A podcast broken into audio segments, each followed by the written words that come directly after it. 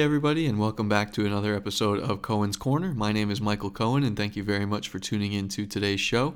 As always, you can find episodes of this podcast available on iTunes, SoundCloud, Stitcher, Google Play, Apple Podcasts, Spotify, and just about anywhere else you listen to shows. For those of you listening on an Apple device, we encourage you to leave a rating, preferably five stars if you enjoy the show, and leave a comment if you're interested as well. I read all of them and check them all out, and I appreciate the support you guys have given me thus far. Today's episode is a little bit of a deviation from what we've been doing so far. I know I've focused entirely on the NFL up until this point, but I decided to mix things up, bring in something different because, like many of you, I'm sure, I've been fascinated by The Last Dance, and I really enjoyed watching all 10 episodes of the Michael Jordan 1998 Chicago Bulls documentary. And so, one of my close friends in this business is Brian Windhorst, a national NBA reporter for ESPN.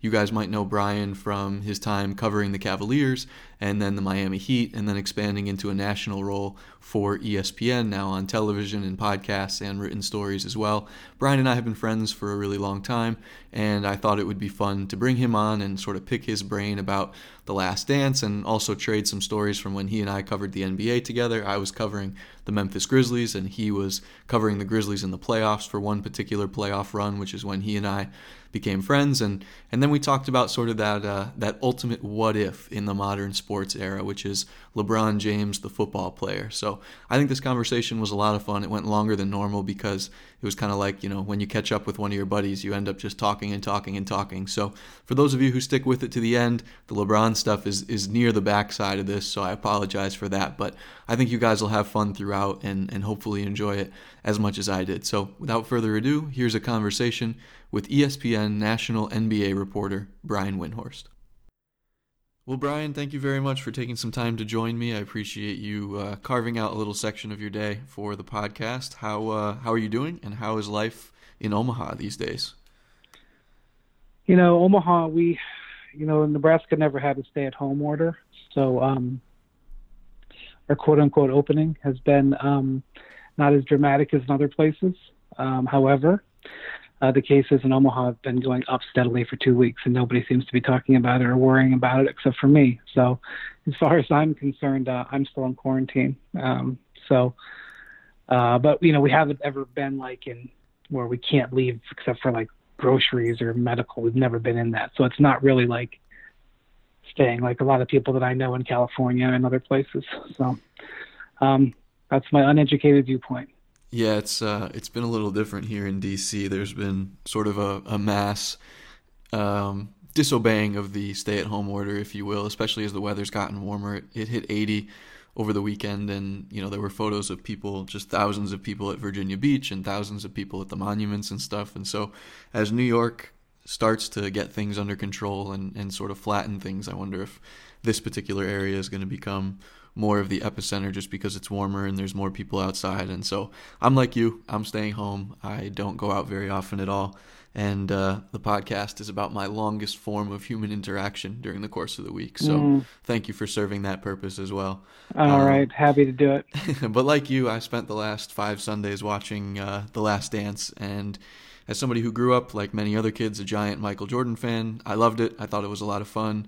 I really liked hearing from all the different viewpoints and players that he was teammates with or played against and things like that. So, what did you kind of make of the series? I remember listening to your podcast um, leading up to it, the Hoop Collective, and you guys had talked about all the time that ESPN had put into it and how it was kind of kept top secret and not many people had seen it ahead of time and things. So, what did you think of, of the production and, and how it turned out? Well, you have to understand a few things. Number one, um, it was filmed 20 years ago with literally film cameras. Um, uh, and the film was like locked away in a vault.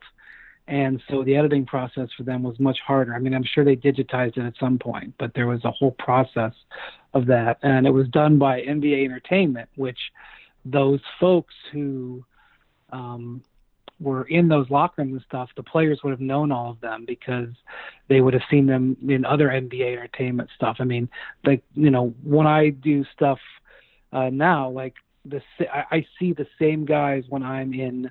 Like last uh, summer, I was in China for the World Cup, and NBA Entertainment um, films that stuff. So the same people that are, you know, at training camps, were at the World Cup, were at the finals. So there's a comfort level with the players and those guys. Um, they would have known them, even though this was for a documentary. It really doesn't matter. It was the NBA people capturing the footage, so they're kind of on the team, which is kind of which is why you see some footage at times where the they're letting them have access that other people wouldn't have. So, of course, behind the scenes access, but like um, in this last episode where they showed Dennis Rodman escaping um, the United Center away from the press, the uh, the Bull staff actually let the cameras show him escaping, um, which was funny, and. Um, uh, you know that's because they were very comfortable with it. So you have to sort of understand the time and place um, they capture the footage. The second thing is is that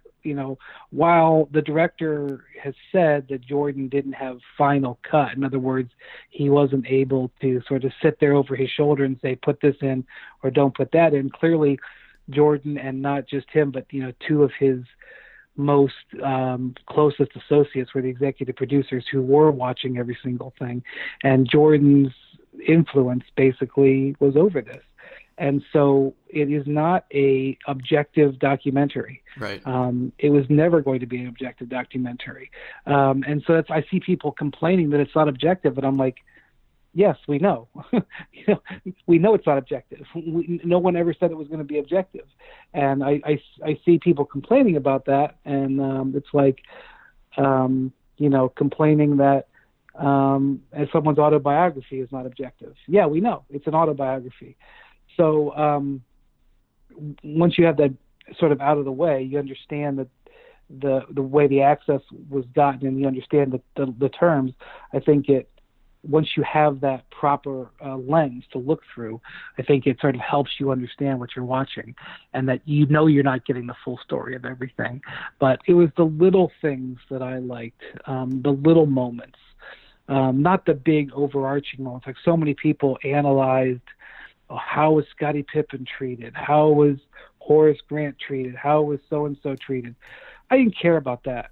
I cared more about um, seeing the kind of cars Michael Jordan drove, seeing how he smoked like a chimney, you know, how he was smoking cigars on the way to the games, in the buildings, um, how he apparently hung out with his security guards and was closer with his security guards than he was with some of his teammates, it seemed like at times.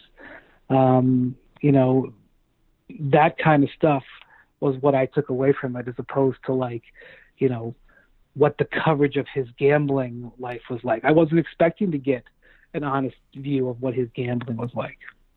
Yeah, and so, you know, for those who don't really understand or aren't too familiar with the intricacies of how journalism works from like a written standpoint, if I was going to write a profile of I don't know, Dwyane Wade, for example, and, you know, I'm working for ESPN writing a profile about Dwyane Wade, you know, generally the the accepted standard is that Dwyane doesn't get the opportunity to proofread my story before it's published and doesn't have the opportunity to say, "Hey, I don't like the way you wrote this, take it out," or "I don't want that quote in there," etc. You know, sometimes we will tell athletes and say, "Hey, I just want to give you a heads up. This is kind of what the story looks like, and I included these quotes from you." We might give them that kind of a courtesy, but they don't have the opportunity to kind of oversee things and be part of the editorial process. So this was a big departure from sort of that journalistic uh, standard that you know you would typically see on a on a documentary or something where you know the subject himself isn't typically involved. So that's I think an important distinction to make and one that you know I found myself explaining to some of my friends too when they were asking questions because I find that a lot of people you know things that you and I take for granted having been in the business they don't often understand that you know the athletes don't get to proofread things or don't get to say you know how they want to be covered in certain situ- situations. So I do think that was important to explain. I really liked seeing some of these guys kind of like what their reactions were to moments, you know, that were 30 years ago. And so what I mean by that is it was funny to see how one guy would remember a set of circumstances and then they would cut to somebody else and he would have a different recollection or describe it very differently. And so I just kind of liked seeing how these guys, and we all do it with our own lives too. We might remember something from 20 years ago that wasn't exactly the way it played out, just like our cousin who was at the barbecue tells the story about our uncle a little bit differently. And so it was cool to me to see how those things played out. You know, as, as somebody who grew up in Connecticut, I had a special soft spot for the Scott Burrell stuff. Scott Burrell grew up in Connecticut, was a tremendous athlete there, played basketball at UConn and uh, and I just felt awful for him with some of the stuff that he had to go through with with Michael. I mean, you've been around the league a long time. I'm sure there are other examples that don't get as widely publicized, but I feel like in all sports, there's always kind of an example of that guy that gets picked on. I mean, it happens on every team. Yeah. You know, it typically happens with the young players. Um, I think it's gotten maybe a little bit better since I, uh, well, you know, one of the things that was going on through the NBA 10 or 15 years ago was uh, and they, they still do it to a certain extent but it's not as bad but they they make the rookies um have like these backpacks throughout the year and usually they're like backpacks for little girls um like little my little pony backpacks or princess stuff and they make them walk around. Um that's kind of gone a little bit out of style because um you know there's a there's a masculinity to it that you know can be a little bit offensive, and there's always seen on cameras and stuff. So I think they've backed off of that a little bit. But um, you know, before that, the the hazing was stuff that you would never want to talk about. So um, you know, I think that you know, uh, stars picking on young players um, is is, is, is you know part of the, the human condition. But um, you know, I think that was one of the things about about this documentary. Uh, Jordan still there was still plenty of stuff in there about Jordan treating teammates badly. And I think his the methodology was I'm going to treat you badly to prepare you to help me win. Um, because you need me, to, you know, you need this to win was his viewpoint. And you know, who's to say that he's wrong or right? But you know, at least that was in there, and that was, you know, you know, think about what what we didn't see. You know, the stuff that we saw that he did do uh, with teammates. Um, and we're talking about a guy who punched two of his teammates that we know about right in the face. Who knows what we don't know about? Just think about that. Yeah, that's that's a really good point. And um, you know, when I was watching some of the the Scott Burrell stuff and, and some of the practice footage. I actually thought the practice footage was really really compelling because you know a lot of times you don't get to see you know you might go to shoot around or whatever, but you don't get to see sometimes the intense practice and the five on five and what's that what that is like. And so watching Michael interact at practice with Phil and sort of sometimes overriding what Phil Jackson said or sometimes just kind of you know overhauling whatever the drill was because he wanted to do it his way. I thought that was was really insightful stuff because I can't imagine too many other people, at least in the modern world where there's so much social media and there's so much that leaks out via Twitter or Instagram or Snapchat, whatever video platform is out there now. I find it hard to believe that a lot of that stuff, you know, could have happened today. And, and that's what a lot of my friends and I were discussing when we would talk about the show is, you know, what if Michael Jordan played in the Twitter era? You know, I don't think he could have gotten away with smoking as many cigars as he did. I don't certainly think he could have gotten away with as much gambling as he did, or you know, going to the casino as often as he did, things like that. So it's it's kind of interesting to think about how guys would would handle a different era in the social media lifestyle versus not in the social media lifestyle. Yeah. So 15. So this is my 17th year covering the NBA, but like you know, 15, 16 years ago, the coaches would let you watch some of practice. You could come in. Um, the, the, the rule used to be the last 20 minutes or the last 30 minutes of practice, and you actually used to actually be able to see it. You actually used to be able to watch scrimmages, um, and uh, you know now nowadays you don't get to see anything. You get to see the guys taking jump shots and free throws. Um, uh, so that was unheard of back then. You actually were able to watch all of practice, and um, uh, so totally different from a media access standpoint. The other thing is I will say that um, at Team USA, um, Krzyzewski and then Gregg Popovich a little bit this last summer let us watch a lot of Team USA practice. Um, and I just soaked it in, being able to watch um, practice because it's not something we normally get to do. And um, watching Gregg Popovich run a practice. Now, granted, this is Team USA with you know lo, you know this year's team was not exactly loaded with stars, but you know a a star you know pretty star heavy practice. Um, and so he's not running it the way he would run the Spurs practice, uh, but watching the little tricks that he would do. So, um, like it was like the first day of practice. You know, a lot of these guys was their first sort of contact workout all summer. I mean, I'm sure they had been doing some workouts, but not like with full contact. And so it was the end. They had just gotten finished scrimmaging, and um, and uh, he said, okay, uh, if you if you miss these free throws, whatever, we got to run a suicide, you know, um, ladder drill, whatever you want to call it. Um, and so um, the, the guy missed the free throw, and uh, he said, okay, everybody on the line, and he goes, all right, I'm when you start running, I'm going to tell you how far you got to run. And so he blew the whistle and uh, said charge circle, which meant they had to run like three feet you know, four feet, you know, up to the charge circle. And so they all laughed and thought that was funny.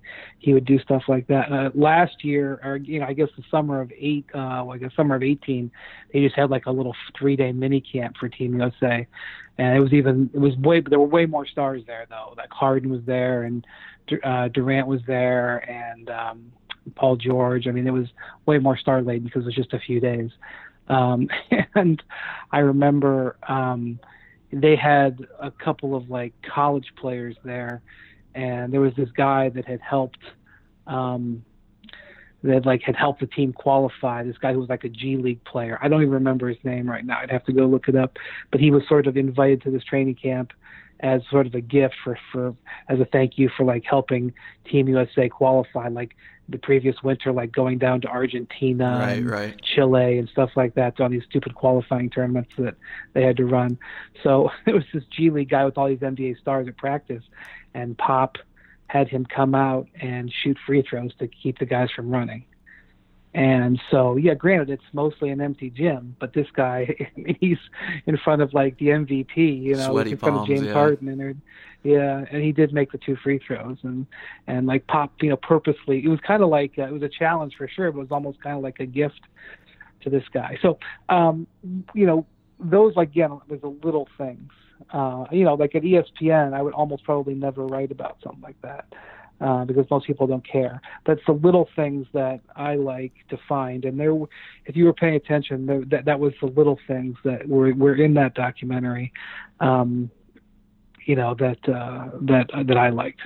So I've never had the opportunity to meet Michael Jordan. I don't think I've ever been in the same building as him, unless he was at one of the NBA All Star games that I covered. Um, but my little sort of personal experience with his level of fame was that when I was a junior in college, his daughter, Jasmine, who appeared at the end of the documentary, she enrolled at Syracuse. And I was dating this girl that lived in a dorm. It was up on a hill, and it was kind of isolated from some of the other dorms. And so I remember that I was in uh, my girlfriend's room and we were hanging out or whatever, and her roommate came in and said, Oh my God, Michael Jordan's downstairs. And I said, Come on, you're lying. Like at this point, people had. It's a very strange thing for Michael Jordan to show up at Syracuse. Yeah, in the middle of the exactly. And, and so, so some people had like had heard rumors of of his daughter enrolling there, but nobody really knew for sure.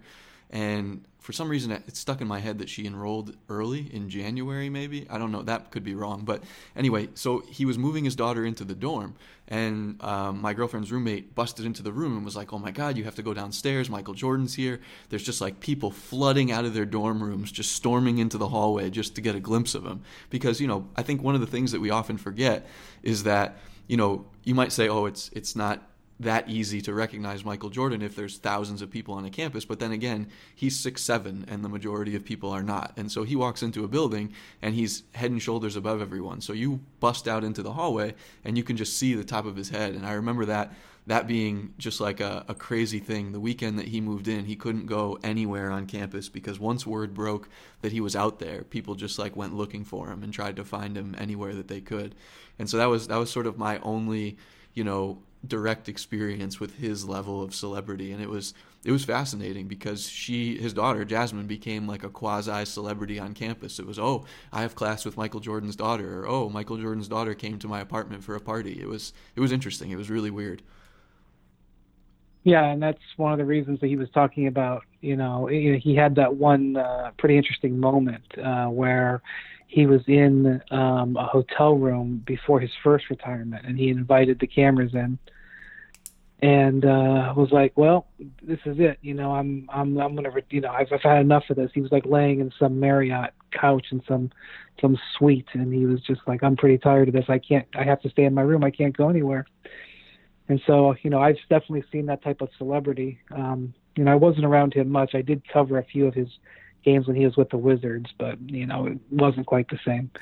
Um, and certainly, I was aware, you know, of his aura. You know, one of the things about Jordan. This is this was the case for LeBron for a little while, but really hasn't been true for much of his career. But there was such a huge interest in Jordan that he held press conferences everywhere he went. A lot of times, uh, for, you know, so you go into you're a visiting guy in an arena, and he would actually hold a you know he would actually come out and have a press conference because the the crush of people who wanted to see him and hear everything he said you know would just be a you know sort of a nondescript game in the middle of February on a Wednesday night. There, you know, you weren't going to get like huge pronouncements from him on the state of the world. Right. He was going to talk about the fact that they were, you know, three games below 500 and trying to get the eighth seed in the playoffs. You know what I mean?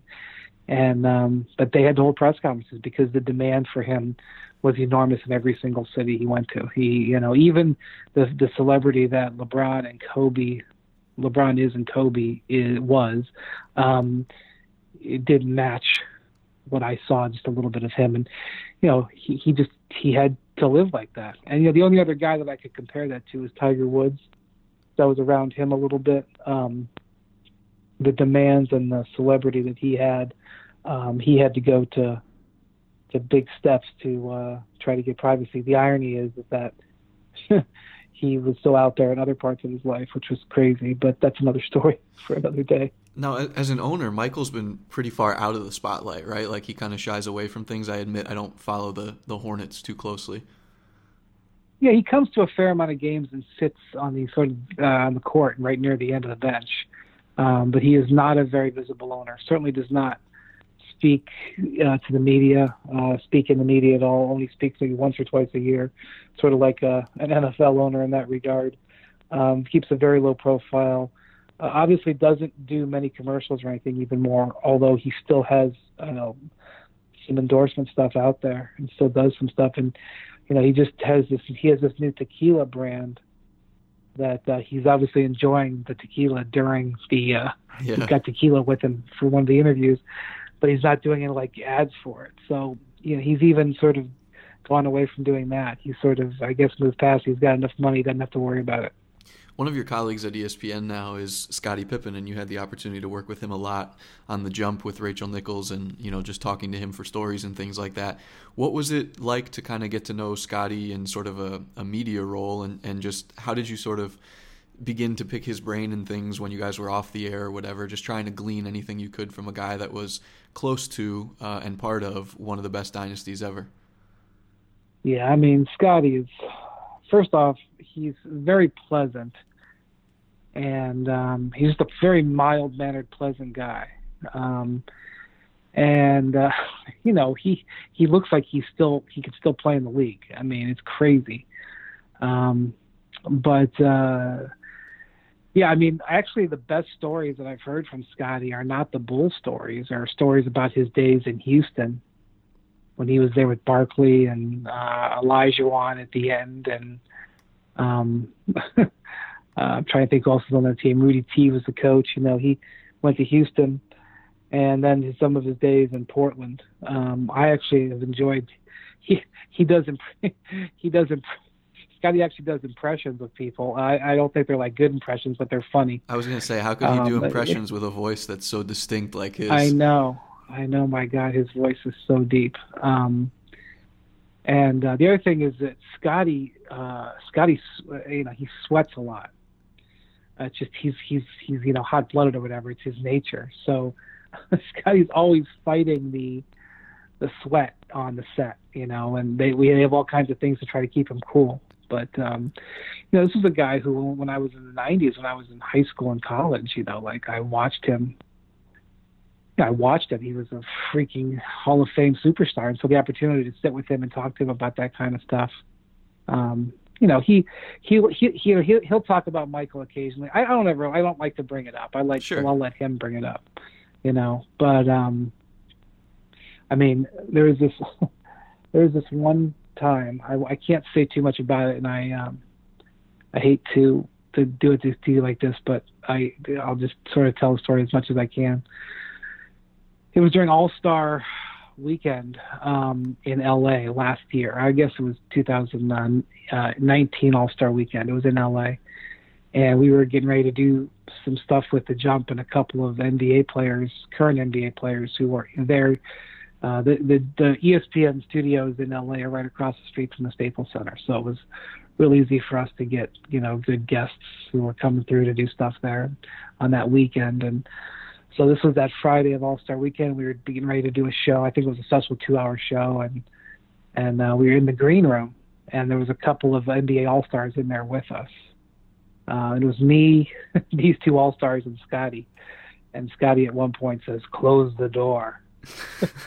so there's four of us, and he starts talking, and he starts telling us a couple of stories and talking, and um, like I couldn't believe some of the stuff he was saying and I was like looking at one of the all stars who I I have a relationship with. I was just looking at him like, "Can you believe you saying this?" Um, he was just in a mood um, at that point. So um, you get that every now and then. Um, uh, the best was last year during the Western Conference Finals. Scottie was in Portland with us. We were doing a whole bunch of stuff there, and he was because he was he's got ties to Portland because he played there. He was like an invited guest of the Blazers, and he would uh, he would um, get us into like the special hospitality rooms um, after we were done with our show. That was always nice, and and so you know he's a he's a he's a nice man. I I I know various people have different viewpoints of him, but um, I have nothing but good things to say about him the jump is kind of cool because you have an opportunity to sit down with these guys and kind of talk to them in a capacity and with a frequency that you wouldn't ordinarily if you were a reporter covering the team. You don't get, you know, to be around them for a couple hours, whether it's getting ready for the show or after the show or during commercial breaks, whatever. Who are some of the other guests, you know, former players and things that, that you've liked talking to? I know off the air, you and I have talked about how you like working with Tracy McGrady, and he's a guy that you think to be pretty insightful. So, in that setting, who are some of the guys that you've you've kind of been, you know, pretty impressed with or really liked working with? Well, Tracy and I have a really good relationship, but I mean, the guy that is fascinating to work with is Paul Pierce because I covered the bulk of Pierce's career. You know, uh, I didn't cover the 2009 finals when he got one of the finals MVP, but like he played against LeBron. Like he was probably he probably played more against LeBron than anybody. They played each other in like man five or six playoff series. Um, I actually covered one of them. In, it was an internship between my junior and senior year of college, so that would have been the summer of 2008 no, that's wrong. That's completely wrong. The summer of 2012. Um, and that was the one where Rondo had like that 45 point game or something during the series. And then LeBron just kind of closed it out. But that was when I had an internship. I was working for the Sun Sentinel. And I think you were probably living in Miami at the time, but we actually did not cross paths then. We'll get into that a little bit later. But I just remember that series being wildly intense, those Celtics Heat series. And so um, you know, anytime that, that you can talk to Paul about those kinds of things, I'm sure it's really insightful. Yeah, I mean, like Paul and I covered two Cavs Celtics series in Cleveland, and then I think there was two Celtics Heat series in Miami, and then he played against uh, LeBron in the Heat when he was with the Nets for that one year. They played in the play in the series. So like I covered, you know, so many Paul Pierce games. Plus, the Cavs used to play the um, the Celtics twice in the preseason.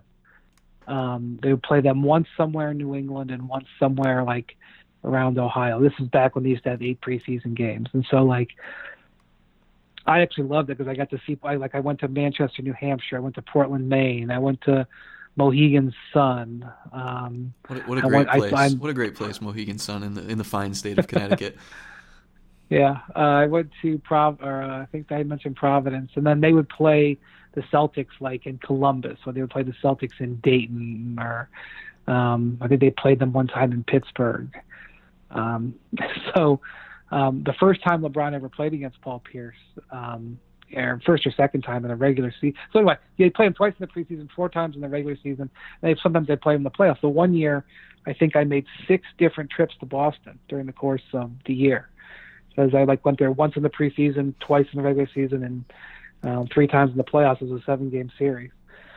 Um, so you know, so anyway, this this one, the first time they played it, sometime in their first year, um, LeBron, Maverick Carter's father, Otis, um, used to sit courtside for some of the games, and Otis, uh, LeBron used to call him Uncle Odie.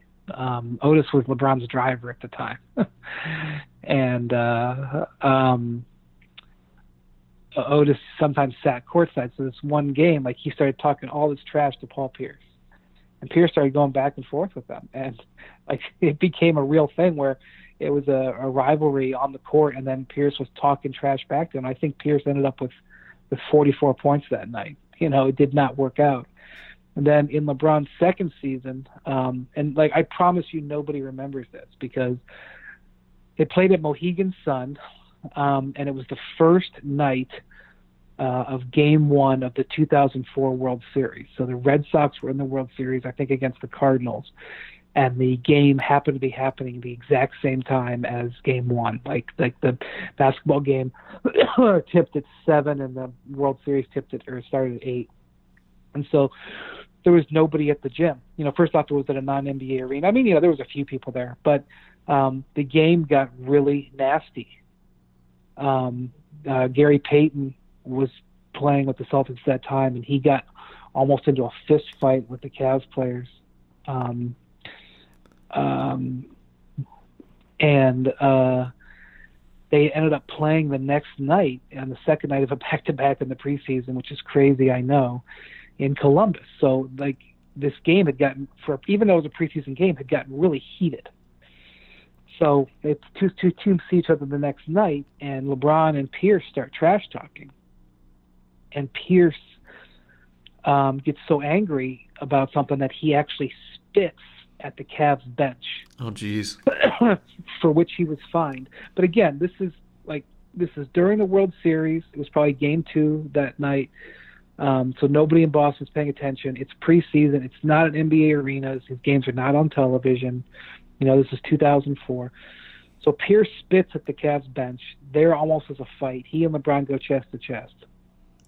And then in the post game, in the post game again, I want to point out not an NBA arena, so like their locker rooms are right next to each other. And Pierce and LeBron, the closest thing I've ever seen LeBron come to an actual fist fight was him and Pierce in the hallway post game, uh, getting into each other's face. I remember that there was like a like a metal barrier there that they were talking over, and at one point, Pierce, a couple of Pierce's teammates picked him up off the ground to carry him into the locker room. Jeez. So they had a rival. This was back before they were even thinking about playing each other in the playoffs. So they were talking trash, and like you know, LeBron's not really a trash talker, you know. And so Pierce had gotten the better of him a, a few times, and you know, in, in in Pierce's view, and he's not wrong, he he forced him to leave Cleveland and go to Miami. And then the first time they played him, like in the first month, um, uh, you know, the Celtics won that first game, and Pierce ran his mouth on Twitter. Twitter was still in its infancy. I mean, so uh, talking to Paul Pierce, who does not like LeBron, one of his fiercest rivals, talking to Paul Pierce about all of those moments um, was amazing. Is, Has been amazing. Is I he the same? Is he the same way off the court? Like, will his his fiery kind of competitive personality just is that the way he is in everyday life? You know, he's a little bit more. I don't know. Like he's he, he says stuff on TV that I'm surprised he says, but right. it's not like we didn't hear him say it before. Um, but see, here's the thing. Like I've always respected him. Uh, you know, he kind of had a a weird game. You know, he wasn't a super athlete, but he was a great player, and he always liked to talk trash. He wasn't in Garnett's league, and he's a little bit. He's not, you know, like some of those Celtics guys. Like Rondo is a bit of a maniac. Uh, Garnett is a bit of a maniac. Ray Allen, he's not a maniac, but he's a bit off. Another one of your Connecticut guys. Yes. Pierce is sort of the most, you know, I don't want to use the word normal, but you know, he is the most normal out of that quartet. And so um, it's easier to have a more rational conversation with him about it. But um, I spent all this time covering all of these Paul Pierce playoff matchups, and so it's been. I've had a lot of. I have a lot. I've gotten a lot of enjoyment out of talking to him, and um, you know, look when you want when you want him to talk about his glory days, he never has a problem talking about it. You know, right. like anybody. So um, it's fun. When when LeBron went to Miami and and you moved to ESPN and started covering the Heat, I know comparing anything to the level of fame and, and interest and popularity of the 90s Bulls is kind of taboo. But given that Miami is a star studded city anyway, and it's a, it's a place of, of lux and grandeur and all that, was there any element of, of like, you know, even tangible levels of fame kind of close to what the Bulls were when, when the big three formed in Miami and everything was the center of the basketball universe down there on South Beach? Yeah.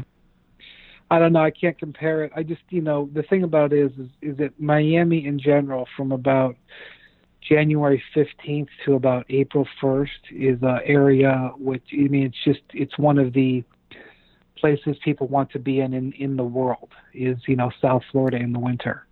Um, and I will say to you this: uh, the weather is. I mean, I remember my first winter in Florida it was between like 77 and 83 and i didn't see a cloud for like three weeks. I mean you know it is the weather is everything they say it is and so every single one of those heat games um there were stars there you know and i don't i don't know if it's quite comparable to la where the star culture is just right.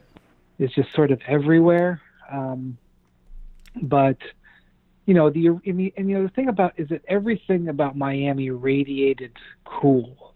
You know the arena is a really cool arena. Um, it's not what I would say is an, is one of the nicest arenas in the league. Like you don't go in and go, "Wow, this place is amazing," but it is really cool. And really, it hasn't changed almost at all since they built it. It's basically been the same, but it is a really cool place. And um, you know, you know everything about it, it's just such an attractive thing to be in Miami in the winter. And people just loved coming to the heat games. And you know every single one of those games felt like such an event. And um you know in the uh in the playoffs they would go to their white hot um yeah. playoff sort of thing. And that was cool. Like just everything that he did was cool you know? And uh you know those guys were at the center of it. And you know it made them easy to dislike i guess. But if you were just on the fence or you were a fan of them i mean how could you not enjoy it? And and it was you know it was quite the environment. I mean it was a bit of a it was a bit of a mess in terms of like we had never seen a team assembled like that. I mean there there are star-studded teams throughout nba history but the nature of the way that happened made them a little villainous. Um but you know, it just made them when they went on the road and they were not in the cool of Miami. It just made it like the show was on town. I don't I don't remember who came up with uh, with the um, nickname the Heatles, um, but man, did it feel like it because that's one thing. Like people talk about the Beatles and how like when the when the Beatles would come to a town, like it was like an event that was literally remembered for decades. um, you know, like the Beatles stayed here, the Beatles right. played here, you know. Like that's what it felt for in NBA terms. Like when the Heat rolled into Memphis, like you would think, you know, Memphis, you know, there's there's no juice here. You know, I mean this is just, you know, one out of eighty two.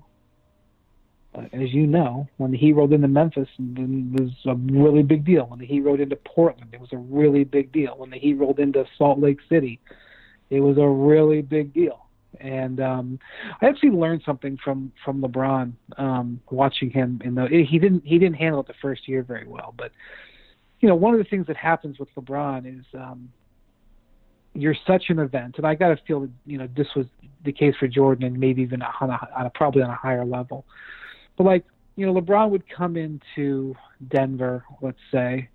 uh, or Salt Lake City. Salt Lake was really a good a good. This is what I always think of in Salt Lake, and um, you know sometimes it would be like the second night of a back to back, like on the fourth game of a five game trip or a fifth game of a six game trip, and you know, it was one of the biggest nights on the calendar for the Jazz and their fans. You know, the first game to sell out. You know, the the centerpiece of all their ticket packages and whatever. And you know, the Heat always were there in January, so it sort of sort of mid mid season blahs. And he'd come in there, and the Jazz would be all fired up, and they're at home, and they've always been a good home team, and they would, you know, they would win. I think LeBron's got probably a worse winning percentage in Salt Lake than he's got in any other city in the country, is my guess and um, you know the Jazz would win. The Jazz would, you know, sometimes the Jazz would win close, but you know sometimes the Jazz would blow them out, and you know he'd come and have to sit there, and you know all the Jazz fans are all over the Heat, and it's a the building is designed in such a way that the fans are right on top of you. It's a hard place to play, and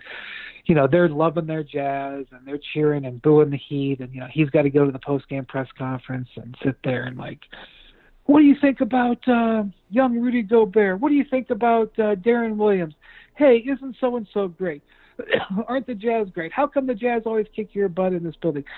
You have to just sort of sit there and take it, you right. know. And um, and you know, uh, it was like a one of the biggest nights of the year in Salt Lake City. LeBron comes in with the Heat or the Cavs, you know, whatever, and takes it on the chin. And you know, I kind of learned from it. You know, at the end of the night, he'd put on his suit, throw his shoulders back, and put on his, you know, three thousand dollar coat, go get in the bus and move on to the next city. And you know, one of the things you you learn is that sometimes you got to you just take the loss, just take the loss and move on. And um, that was something that he had to learn while he was in Miami because every single night, wherever they were, it was the biggest event. And if they won, big deal. You're supposed to win. They lose. Oh my gosh, can you believe it? I mean, at times I was part of the drumbeat of saying, "Oh my gosh," sure. you know, being in the media. But um, you know, I it, that take that in, being in that environment takes some getting used to. It takes some learning to deal with it, and um, you know that that Heatles team was certainly part of it. Yeah, hearing you kind of describe what it's like to go into a Salt Lake City or you know an Oklahoma City or one of these places that is not a, a marquee market and and how the home fans and everybody on that team just gets fired up. It reminded me of kind of around the time when when you and I met when I was covering the Grizzlies in Memphis and this was sort of the the last hurrah of the grit and grind Grizzlies, or or maybe like the three quarter mark of the grit and grind Grizzlies. And this is when they had Marc Gasol and Zach Randolph and, and Tony Allen and Mike Conley. And I remember just hearing from other teams that they hated playing the Grizzlies because they played such a physical style that they would beat you up. So imagine, you know, it's the fourth game of a five game road trip, to use the example that you gave, and all of a sudden you have to play a team that has the most physical style in the league with the two most physical big men in the league, and they just want to smack you around. And that's why it became a difficult place to play in Memphis and, and those were those were really interesting teams to cover because they were kind of like the last they made the Western Conference Finals one year and they were kind of the last team to have any kind of national success. And again, they didn't go to the finals or anything, but still to reach the Western Conference Finals, and they did it without really any anybody that would you now consider a mega superstar. Like is Gasol a really good player and one of the best players at his position? Yeah. Is Conley was at the time was he one of the best point guards in the league? Yeah. But none of them had the the levels of fame and, and so it was kind of this this ragtag bunch that was really interesting to cover and, and Tony Allen of all the sports I've ever covered remains the most fascinating individual I've ever been around. And and my favorite Tony Allen story, you know, everyone hears and sees the clips about first team all defense and, and all that kind of stuff from when he would cover uh, Kevin Durant, who was, you know, specifically kind of his uh, his his villain that he went after. But Tony Allen always iced his feet after games, which is not uncommon. Guys ice their feet all the time. But he would have this big bucket and he would put it in front of his locker and he would put his feet in the ice and he would sit there and this would be when the media would come in and the two things he liked to do after a game was ice his feet and look at the stat sheet because he wanted to see what his opponent shot because he always covered the other team's best player if it was a guard or a wing player but he was he would be so exhausted from chasing guys around and fighting through screens and everything that he like couldn't lift his arms so every every game he would take the stat sheet and he would put it in the bucket of ice. and so it would be floating on the top of the bucket of ice. And so he could look down and he was trying to squint to read it through the water as the sheet got wet. And he would be like asking questions if he couldn't read the numbers. But he was so tired that he would just take his stat sheet and put it in the ice bucket next to his feet because that was the easiest way for him to do it every night. Yeah, Tony Allen was the uh, epitome of a junkyard dog. Um, I remember you know, Tony's about six four, I think. Yeah. On a good day. Um, you know, when he would play against the Thunder, uh, Durant, you know, Durant's seven foot. I don't know what they measure him at, but he's seven foot tall. So you play Tony Allen, it's a pretty gigantic size advantage. Um, but Allen was really hard on on Durant, and I think um, you know Durant. Uh, there's really no way for you to physically beat him. I mean, you can try to beat him up, but the but the rules are on his side. You can't put your hands on him in a certain way. Right. And because he's so tall and his handle has gotten so good that if you get too close to him, he can either swing his arms through and get that, or he can put the ball on the floor and do it in a way where he can get fouled. And, you know, maybe you rough him up a little bit, but you end up the loser because he's on the line. Um, he's, you know, built to be, you know, he if, if he had not gone to uh, Golden State or if he had um, not had injuries, I think he had a chance to be the all-time leading scorer. He might still end up there, but whatever.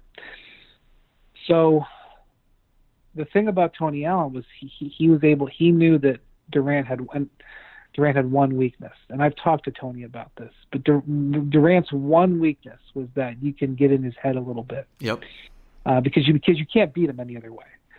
Um, and, w- and what he means by that is not necessarily trash talking him because you know I mean that maybe has some effect, but the problem is is that when Durant gets motivated, he's just uh, he's just an absolute beast. I mean Durant Durant is built to score. I mean he is the most the most breathtaking scorer um, I've ever seen. He, you know even more breathtaking than like Kobe or Jordan because he makes it look so easy. Um, you know, you can you could feel Kobe and Jordan working. They also sometimes had to rely on volume. Durant never relied on volume. So anyway, um, i covered this playoff series between uh, the Grizzlies and uh, and Thunder, which was where I get to meet you, however many years ago. And so Durant, you know, Tony Allen was on Durant in that whole series, and um, Tony Allen used to do this thing. I don't, I don't know if I would call it a bark or something like.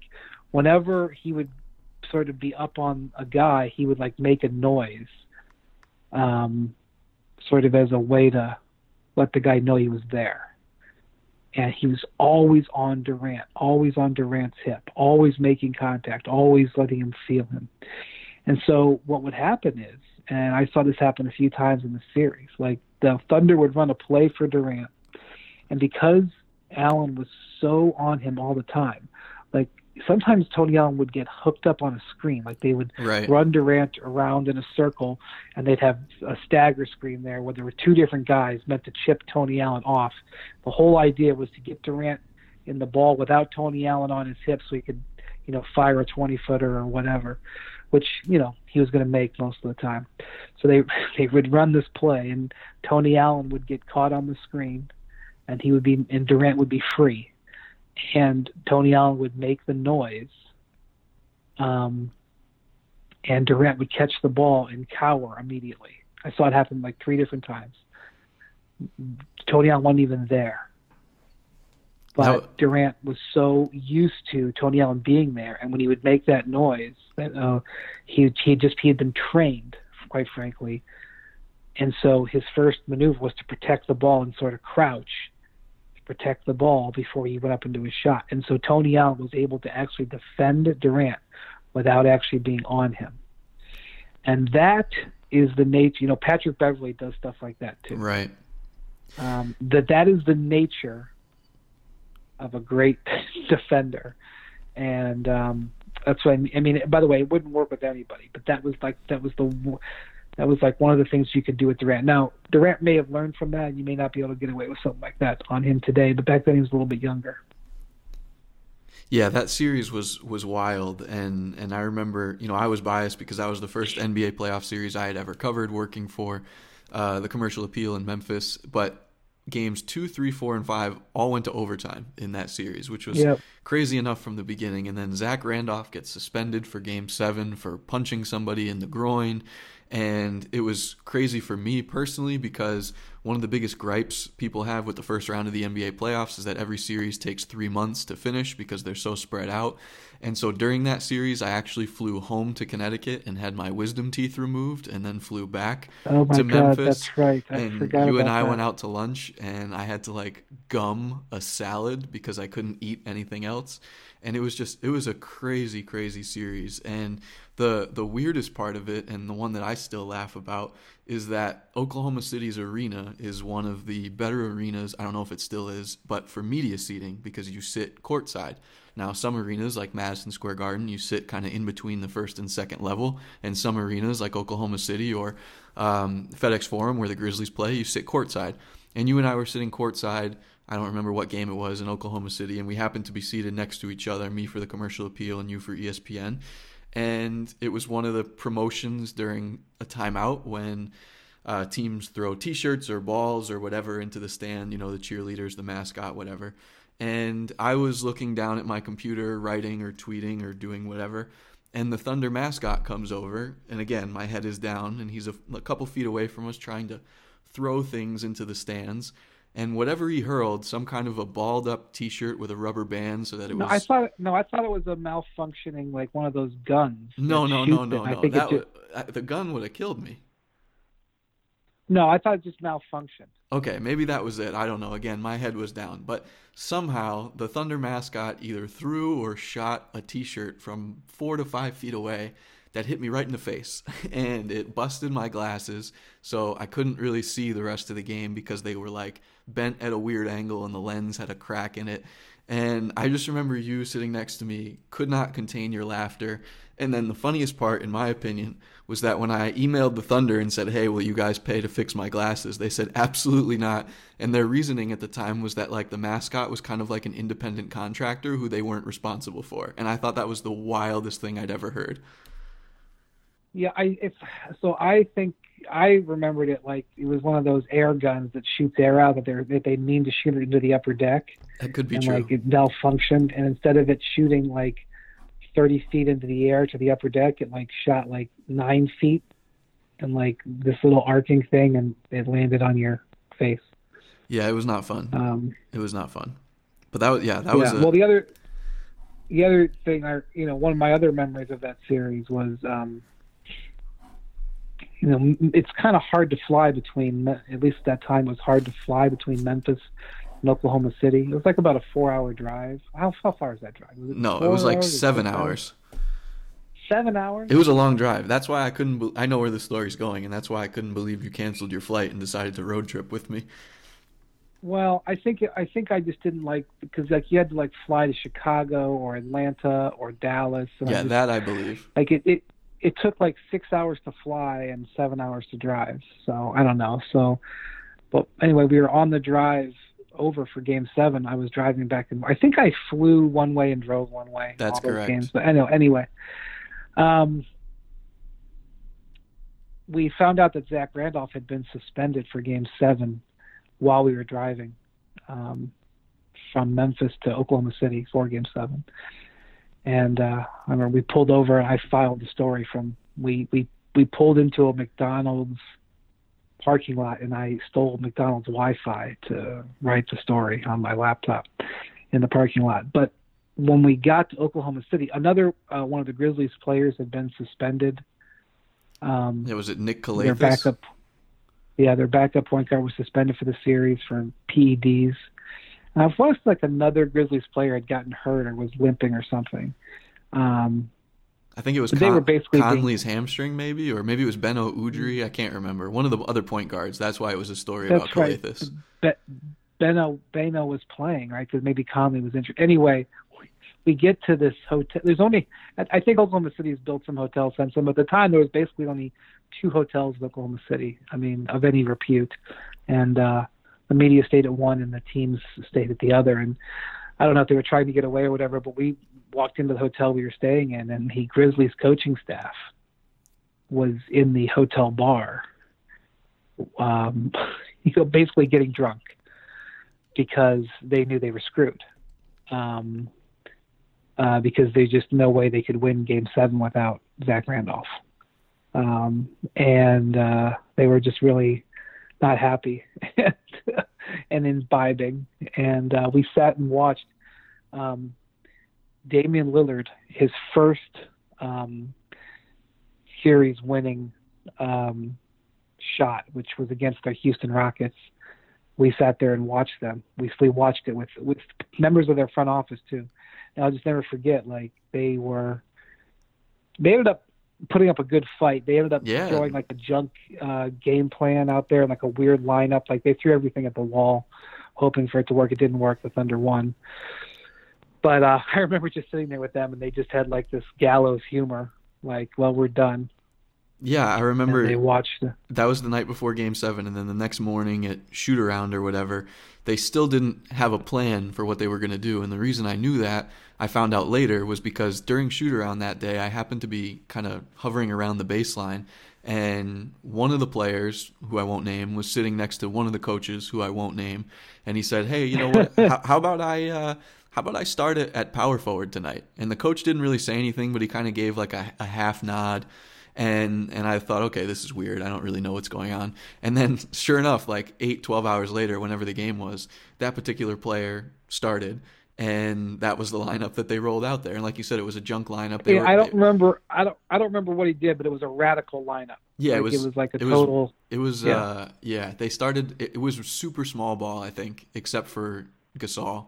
That's what I kind of remember it being. But yeah, that was that was a wild series. That was that was really interesting. Now I, I'm sure there have been more exciting playoff series since then, and maybe it was just because I was a part of it that it was so interesting. But to have four straight games go to overtime, and I remember Durant hit that like fadeaway, falling out of bounds three pointer when he got fouled by either Gasol or Tony Allen on a closeout, and and that building, uh, what is it, Chesapeake Energy Arena? Is that what it's called?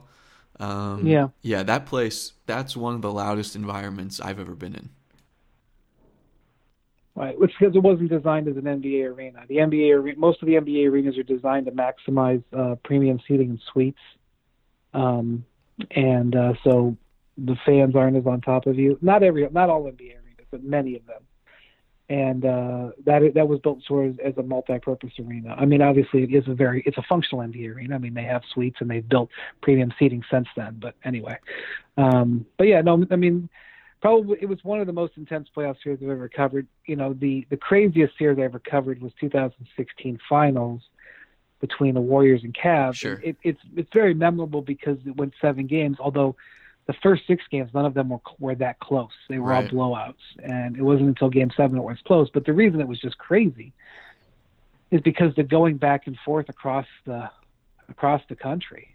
Um, it was the first ever, not the first first ever, but the first time the two two one one one actually took place, uh, actually happened in the finals, um, and they had only in you know they switched the schedule because of this. Now there's two days off between every um, every uh, uh, travel day, which you may say is no wonder it takes so long.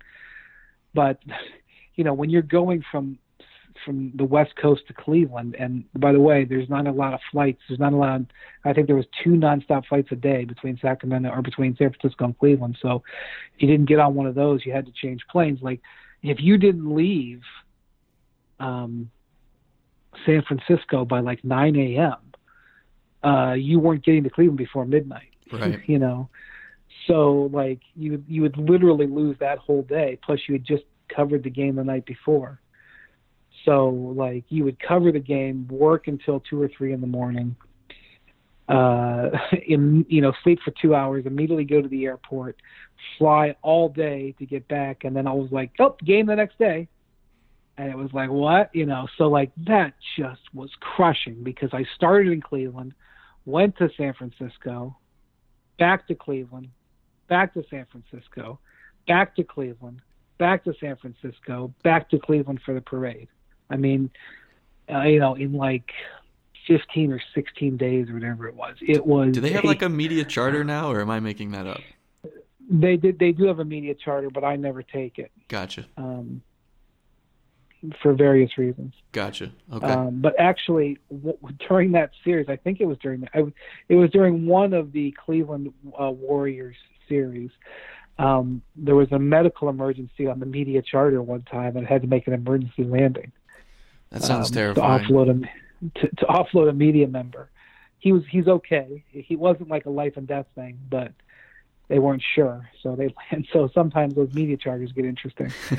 Um, That's pretty funny. That's pretty funny. Well, I can't end the podcast without asking you about a little bit of football. So there's two topics I want to dive into really quickly. The first is that when you were in school, right, at Kent State, that was when Mm-hmm. Antonio Gates, the probably future Hall of Fame tight end, was a star on that basketball team and made a deep NCAA I was actually tournament run. just I was actually just out of school, but I was covering the teams for the Akron Beacon Journal newspaper. So you're covering Kent State, a team that doesn't go to the NCAA tournament a whole lot, and all of a sudden they go all the way to the Elite Eight. Is that right? That's right. And I guess what was Antonio Gates, the power forward, like? Yeah. Um, well, first off, my first year, I went to Kent State, but I really didn't pay attention to their sports while I was there because I was doing a lot of work, and um, and then I graduated, and then I got this job. And I, I remember when I graduated Kent. I mean, I, I liked my time there. Don't get me wrong, but I remember, I remember the day of my graduation, like as we were leaving, I was like, I'm not coming back to this place for ten years. You know, I was like, I'm out of, you know, I'm done. I'm done with being here. And like within six months I had gotten a job when they were like, Yeah, you're gonna cover Kent State and I was like, What? The only good thing was um as a member of the media I got like this awesome parking pass that enabled me to park just about anywhere, which I would have killed for when I was a commuter. Right. My last few years I, you know, parked on campus, drove in. But anyway, um my first year covering them, I covered football and basketball. And their football team had not had a winning record in um I think 15 years. So we're talking about really, really bad football. And um, they had this freshman quarterback who came in and kind of changed everything, um, named Josh Cribbs, uh, who later went on to be an uh, All-Pro kickoff, kick, kick and punt returner. Yep.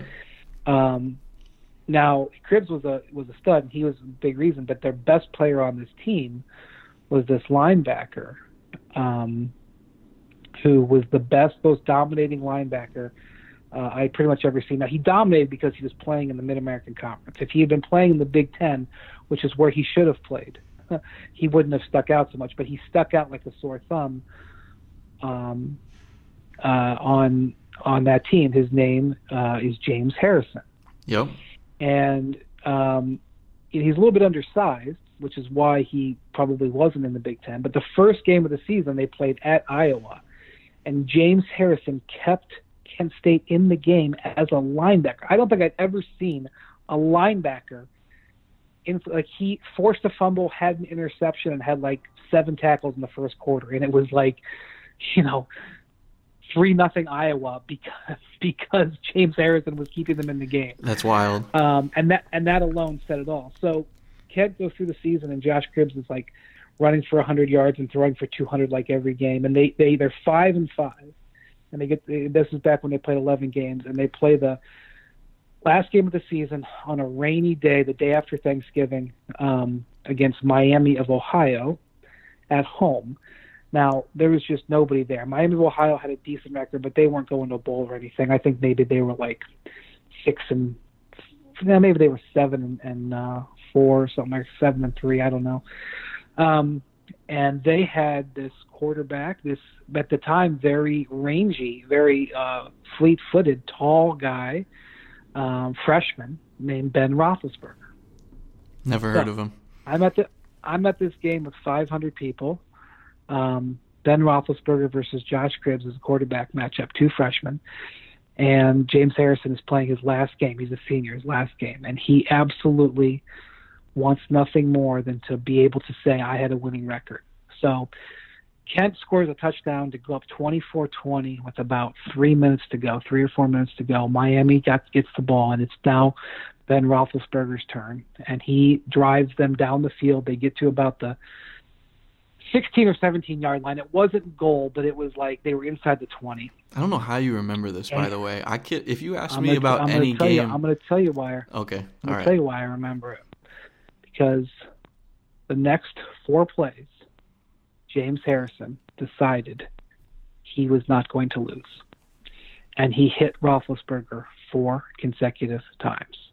He did not sack him all four times, but he hit him all four times. And um, it got to like fourth and like 22 or something, and they were like desperation play.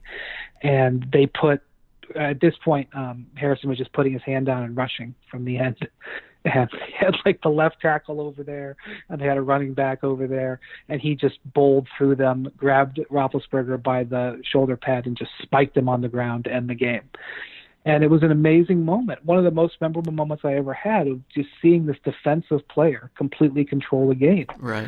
um, and just refusing to lose. And you know, uh, by the way, the coach of that team was Dean Pees, who just retired. He later went on to be a Yeah. defensive coordinator in Baltimore. And um, And Tennessee. you know, I haven't talked with De- I haven't talked with Dean for 20 years, but I will promise you, if you talked to Dean, he would remember this vividly.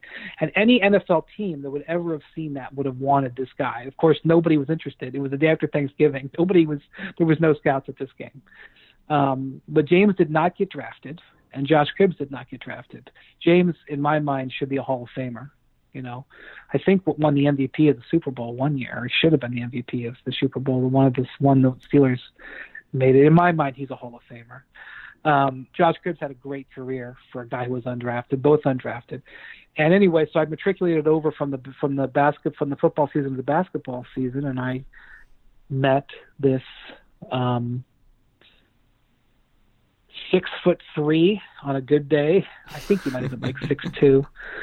Uh, just you know, beast of a man named Antonio Gates, and heavy left-handed player. Like only could go to his left, only dribble with his left hand, but just incredible athleticism, incredible hands. He had transferred into Kent for his junior year. He had previously been at like three other schools. He had he had started out at Michigan State, and they were hoping to make him a football and basketball player, but he washed out. You know, he had a he had a bit of a complicated academic history, um, and uh, he was so crazy talented. Uh, he could play point guard. He could play center. You know, he he he initiated the offense. You know, he would be the leading rebounder. And that team had another NBA player on it, a seven footer named John Edwards, and a couple of guards who were um, some of the best guards the conference had ever seen. And and they had made the NCAA tournament the year before and won a game. And Gates was like the guy that they brought in, and he made all the difference in the world. He elevated them from like a good mid-major team to a great college basketball team, and they went. Uh, I want to say they went 25 and four during the regular season. They went 17 and one in the conference, which I don't care what conference you're in. You go 17 and one in a conference, you are awesome because you have to play half of those games in, on the road. Right. And uh, they made it into the NCAA tournament, and they they were a 10 seed. And in the first round series, the first round they had played Oklahoma State, and they beat them relatively easily. And the second round, which you know, it seems like laughable now. You know, they won a reg- an NCAA tournament game. It was like no big deal to them. They had done it the year, the year before. They were a 13 seed and had upset Indiana. I covered that uh, that team too. Um, and anyway, so they're playing University of Alabama, who had this uh, their star guard was a guy named Mo Williams. Yep. And uh, don't think I didn't talk trash to Mo about this for years after this, but. Uh, Uh, they had this other guy who got drafted, uh, a power forward named Rod Grizzard, who was like six eleven. Oh yeah. Incredible athleticism. Incredible athleticism. And they had the uh, SEC Player of the Year, a center, Erwin Dudley. So you know they were number two seed. So you talk about top ten team in the country.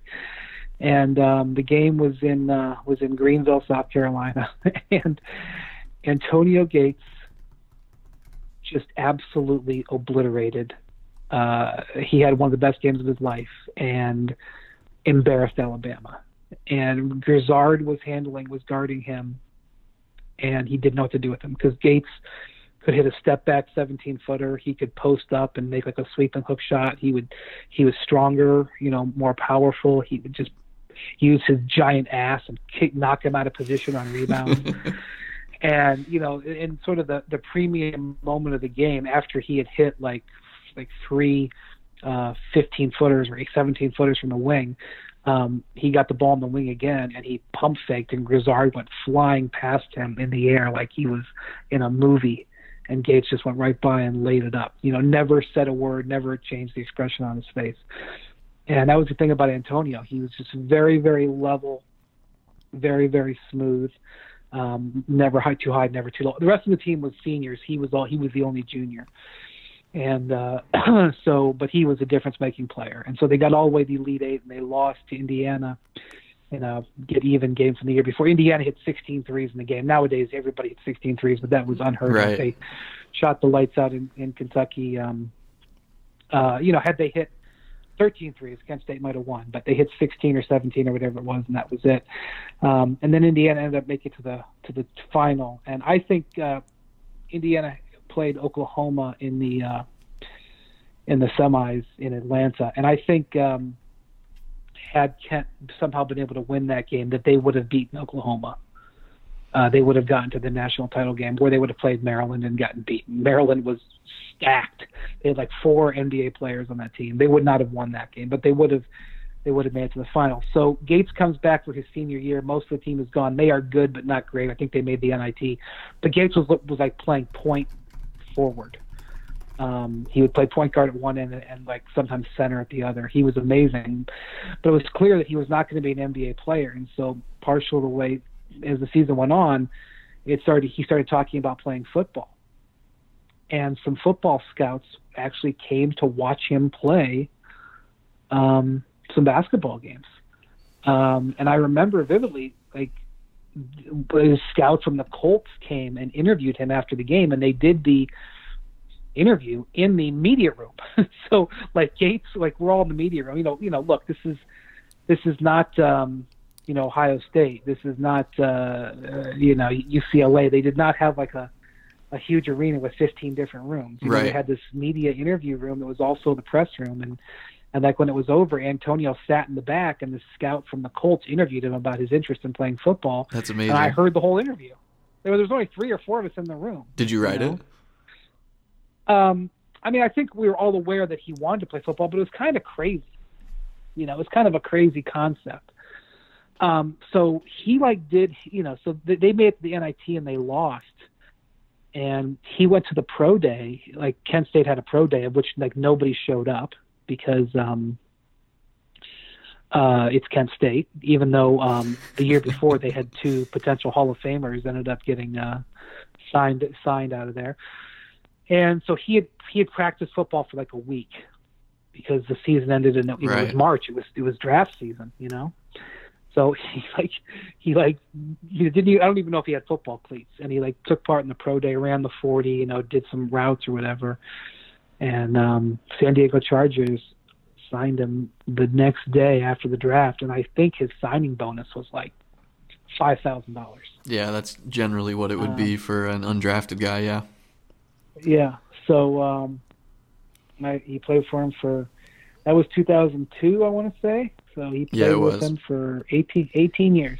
A He was Kent a Charger for the next 18 years. We could have had a Kent State Maryland national title game. Could you imagine? That would have been wild. I had a, I mean, like seriously, uh, it, that could have. I mean, uh, if any Oklahoma pe- people are listening here, they probably tell me I'm full of it, but I'm, I'm, I'm, I'm trying to be honest here. I think they would have won that game.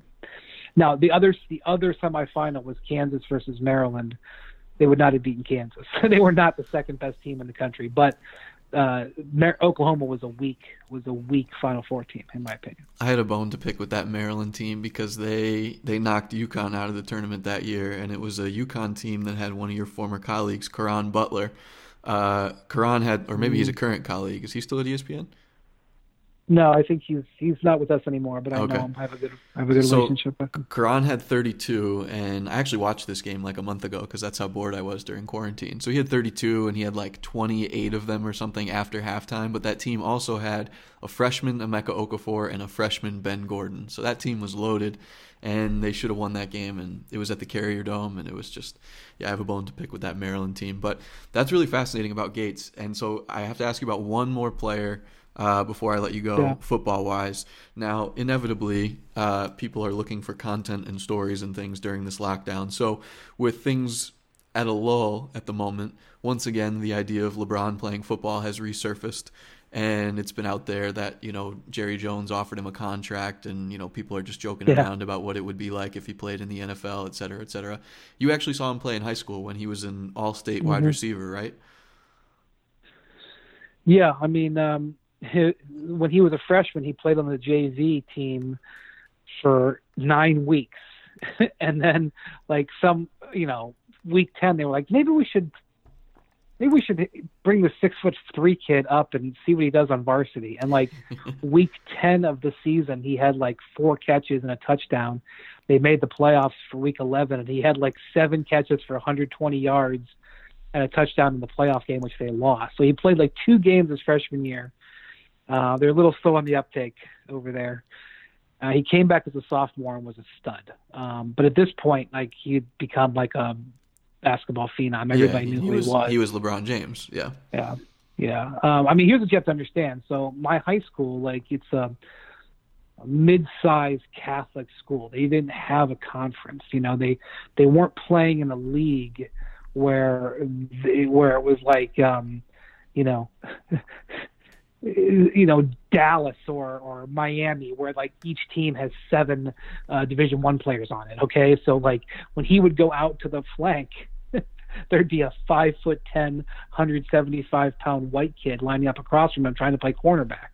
You Yeah. know, and you'd see one of the most freak athletes ever to walk the earth. It's like good luck. Um, so he, his junior, he had decided he was going to stop playing after his sophomore year. Um, but his first game of his junior year, I thought I think the sophomore year the team wasn't very good. I don't think they made the playoffs. His first game of his junior year, he wasn't playing. He came and stood on the sidelines. I remember I was at this game.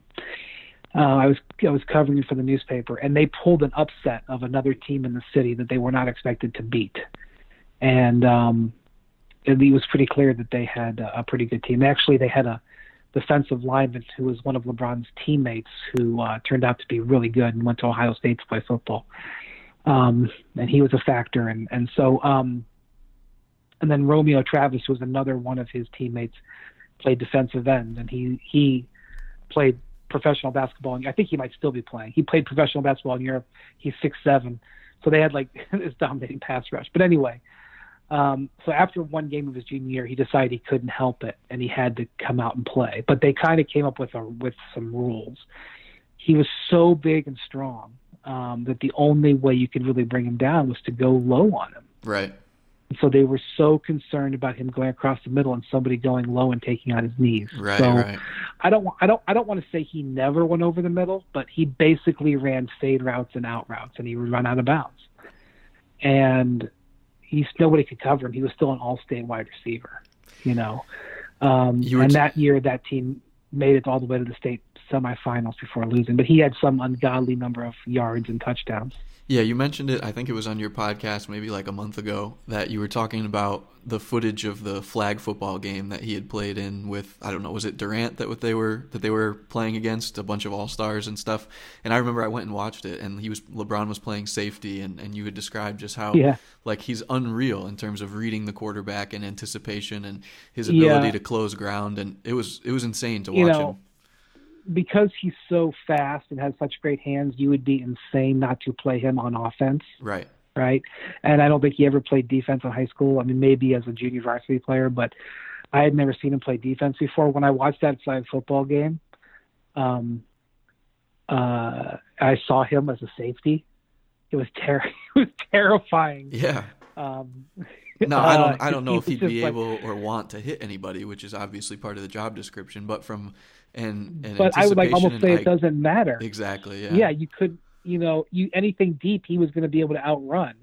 Um, you know, the other thing about him, um, a story I like to tell is so what they would do is they would naturally, whenever they would get down near the goal line, they would um, uh, throw fades to him or Right. lobs to him in the corner of the end zone, which is very effective. I think he had like 15 or 16 touchdown catches in in like 10 or 11 games. It's pretty good, you know. Um, and the quarterback was six foot five, another one of his his his, um, his teammates who played basketball. Um, but he wasn't. He didn't. So he was six five. So he was great to be a quarterback, but he did not have the greatest. I think he threw sidearm. It was not. You know, he, you know, let's put it this way: he was not headed for greatness as a quarterback. Okay. And so he was a little bit of a wild thrower.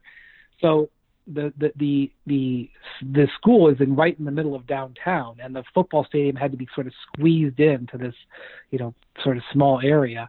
And there was a there was a fence right next to the um, end zone and it was an eight foot high fence with barbed wire on it. And on the other side was a Cadillac dealership. I think there's a Cadillac dealership to this day there, although I think they've rebuilt the football stadium and shifted the field a little bit. But so, and it was in the right corner of the end zone, which is where you'd want to go for a um, for a right-handed quarterback. I don't know. Anyway, there would be times I saw it happen at least twice where they would throw the fade to him in that corner of the end zone.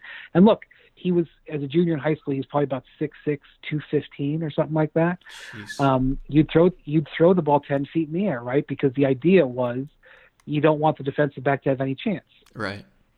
So sometimes he threw the ball twelve feet in the air or eleven feet, or he just overthrew it, and the ball would sail over the end zone, over LeBron, and over the fence, and slam a Cadillac in the in the lot next door. It, I saw it happen several times. God knows how often it happened in practice. That's amazing. Um, yeah. So, um, but he just he just you know so like if he had played football. Um, I think he would have been ripe for injury because, like you know, like Gronkowski has spent his whole career injured. Yeah. Because guys have to slam him low or you know spear him to his head to get him down you know yes he'd have been great but i would have been afraid for his health you know he'd have probably had to you know he probably would have wanted to play like randy moss and just like literally run a fly pattern every single time um there's something so to be said for that for but yeah yeah yeah yeah you know um because i just you know, I just don't think. Uh, I, I just think it would have been very hard. Although I was, I mean, just like he's six foot nine, uh, I mean, there hasn't been that many super tall receivers, you know, for various reasons. So, no, no. Um, and even even if he played defense, he'd be taller than every defensive end in the league too. My God, he just he would just stand at the he would just he wouldn't even have to get blocked, just stand there and try to knock passes yeah, down. Exactly. but um, that so during the lockout, uh, he was playing for the Heat at the time, but he came home to Akron during the lockout. Um, and he had Durant come with him. Um, and you know, he said in an interview this week that he was training for football, uh, and you know he was. And so, the school that we went to was built into the side of the hill, and the hill in the back of the school was, you know, if you were the football team or any athletic team for the last 50 years, there would run this hill. It was like a the hill that went straight up like three stories, and you'd have to sprint up the hill and run down. It was like a conditioning drill and the, the school building like sort of was built into that hill. So, um, like I remember on the first floor was the art room, on the second floor was the uh, the science labs, and the third floor was the like uh, Spanish and French classrooms that all looks like looked out on this hill, or in some cases the hill like literally went right by the the window because it went up.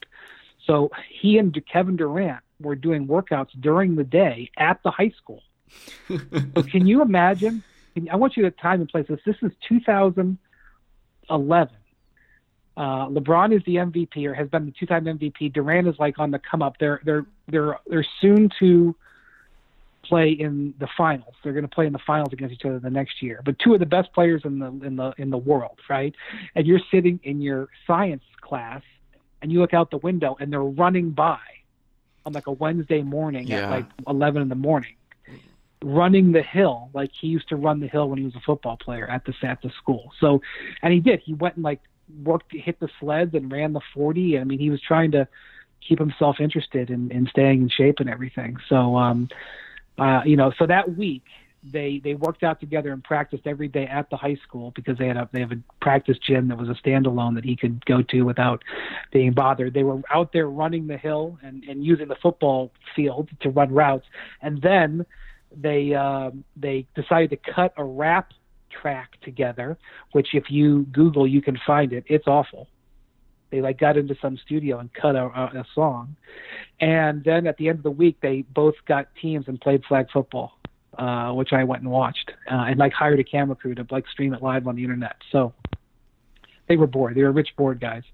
Uh, well, during it, the lockout, it remains one of the uh, the great modern sports what ifs of if he had tried to play football, just because he is such a freak athlete. That's I can't imagine, you know, just looking outside a window while I'm trying to learn about you know chromosomes and enzymes and catalyzation and all of a sudden you see two guys it was are... the it was the it was the labs so like it was like you were you were either with your bunsen burner or you were dissecting yeah, a frog exactly or something and you would look out and uh, lebron and kevin durant were running past your window that's amazing that's amazing.